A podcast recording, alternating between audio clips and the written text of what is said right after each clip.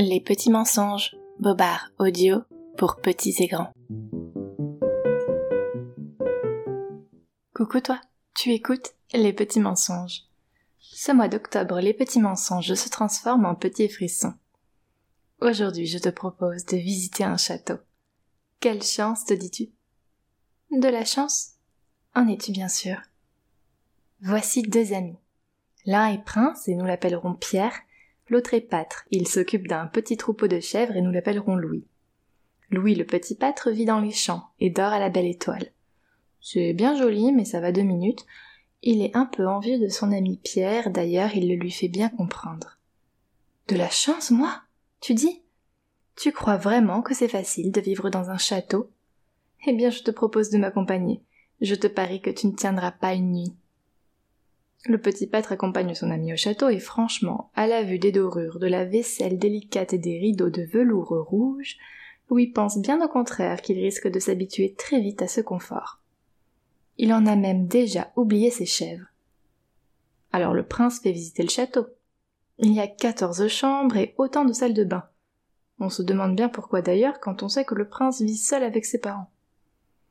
Il y a bien sûr les femmes de chambre et les valets qui sont bien serviables, mais soyons honnêtes, il y a peu de chances que le personnel utilise une baignoire sabot en or massif incrusté de rubis, comme dans la suite qu'a choisi Louis pour y passer sa fameuse nuit.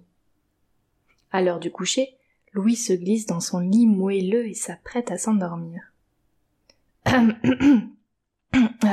Excusez-moi, euh, jeune homme. Qui est là?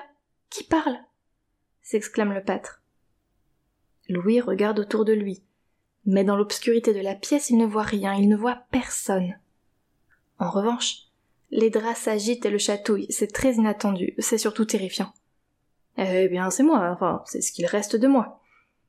Excusez-moi, je ne me suis pas présenté, je suis le fantôme qui hante les lieux d'ordinaire, mais la femme de chambre a encore confondu les draps avec mon linceul.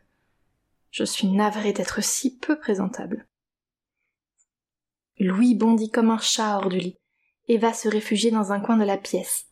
Il plisse les yeux, se frotte les paupières, mais non, il ne rêve pas. Les draps dans lesquels il était blotti quelques secondes plus tôt sont secoués, comme mus par une force invisible. Puis une silhouette s'étire et s'élève enfin des quatre coins du lit. C'est bien un fantôme. C'est très très difficile de trouver du petit personnel de qualité de nos jours, ronchonne le spectre en lissant ses plis. Et sur ces mots, quitte la pièce en flottant dans les airs. Louis est terrifié.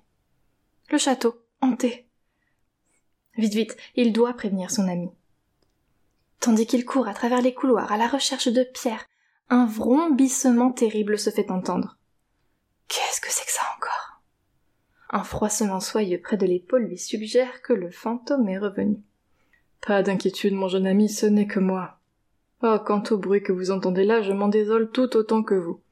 On dit que la technologie facilite le quotidien, mais je vais vous dire. Depuis que la sorcière du grenier a abandonné son balai au profit d'un aspirateur super puissant, pas toutes les nuits c'est le même raffut.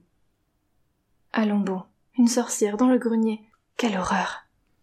Louis est abasourdi. Son ami avait bien raison, il ne tiendra jamais la nuit. Tant pis, il a si peur qu'il n'ira pas prévenir Pierre.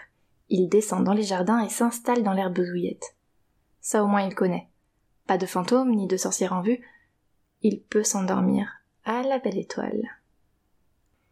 À son réveil, il est prêt à avouer à son ami qu'il avait raison. Et il retourne au palais pour lui dire au revoir. Il n'aura pas tenu une nuit dans le château.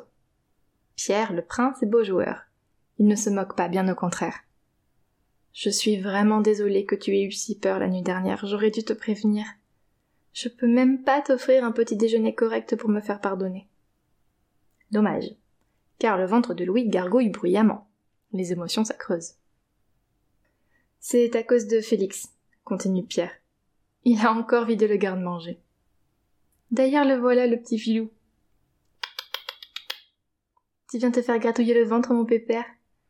Voilà Félix qui arrive, ondulant de la queue gracieusement. Les griffes cliquettent joyeusement sur le sol et il ronronne de joie à la vue de son maître. Louis, Louis, Louis, où vas-tu? Bah, N'aie pas peur. Il est très gentil. Louis, reviens. Mais pourquoi tu cours?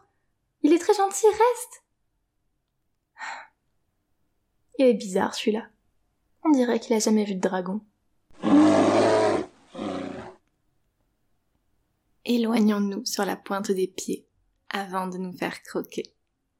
Voilà, je t'ai raconté un petit frisson, j'espère que cela t'a plu. Si oui, on se retrouve très bientôt. D'ici là, je t'embrasse et surtout, cours, cours plus vite, il est derrière toi, vite, va-t'en.